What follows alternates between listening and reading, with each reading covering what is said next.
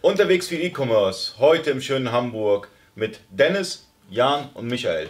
So, stellt euch vor, wir fangen glaube ich mit ähm, Dennis mal an. Kannst du kurz erklären, was es alles bei Baygraph gibt, was man alles mit Baygraph machen kann?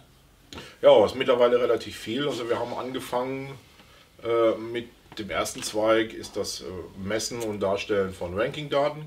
Das heißt, äh, wir stellen die äh, Suchposition nach einem bestimmten Suchwort Also das heißt, ich, dar. das heißt, ich suche nach einem Keyword Du suchst nach einem Keyword mit meiner Artikelnummer beispielsweise sehe, und, und sehe dann, wie ich gerankt, äh, wie ich ranke beispielsweise. und ich kann genau. auch Mitbewerber analysieren. Du kannst Mitbewerber analysieren, also ist nicht auf deinen eigenen Account beschränkt.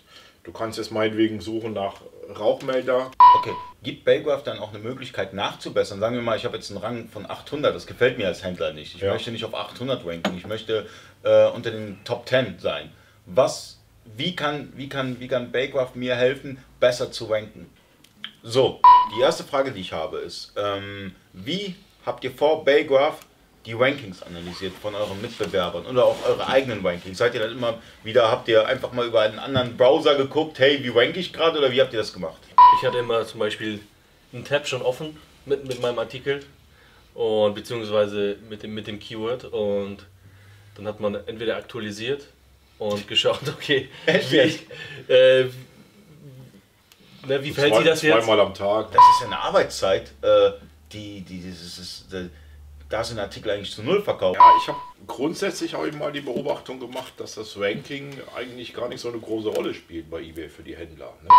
Also der Händler geht oder der Standardhändler geht davon aus, ja, ich verkaufe nichts, also ist mein Ranking schlecht.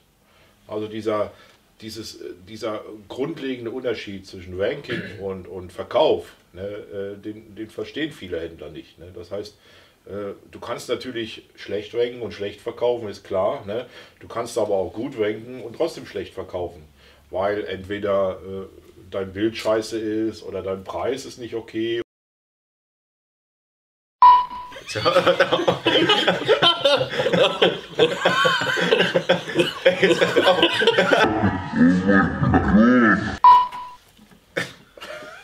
Jetzt nicht lachen, wenn ich so sage. Ja, so. Ich glaube, du musst so fallen lassen. musst